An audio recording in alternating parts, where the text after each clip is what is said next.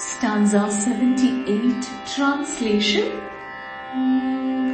भक्तिमत्कल्पलतिका पशुपाशविमोचनी She who is the kalpa, wish-granting creeper to her devotees, she who releases the ignorant from bondage. संहृता शेषपाषण्डा सदाचारप्रवर्तिका She who destroys all the heretics, she who is immersed in and inspires others to follow the right conduct.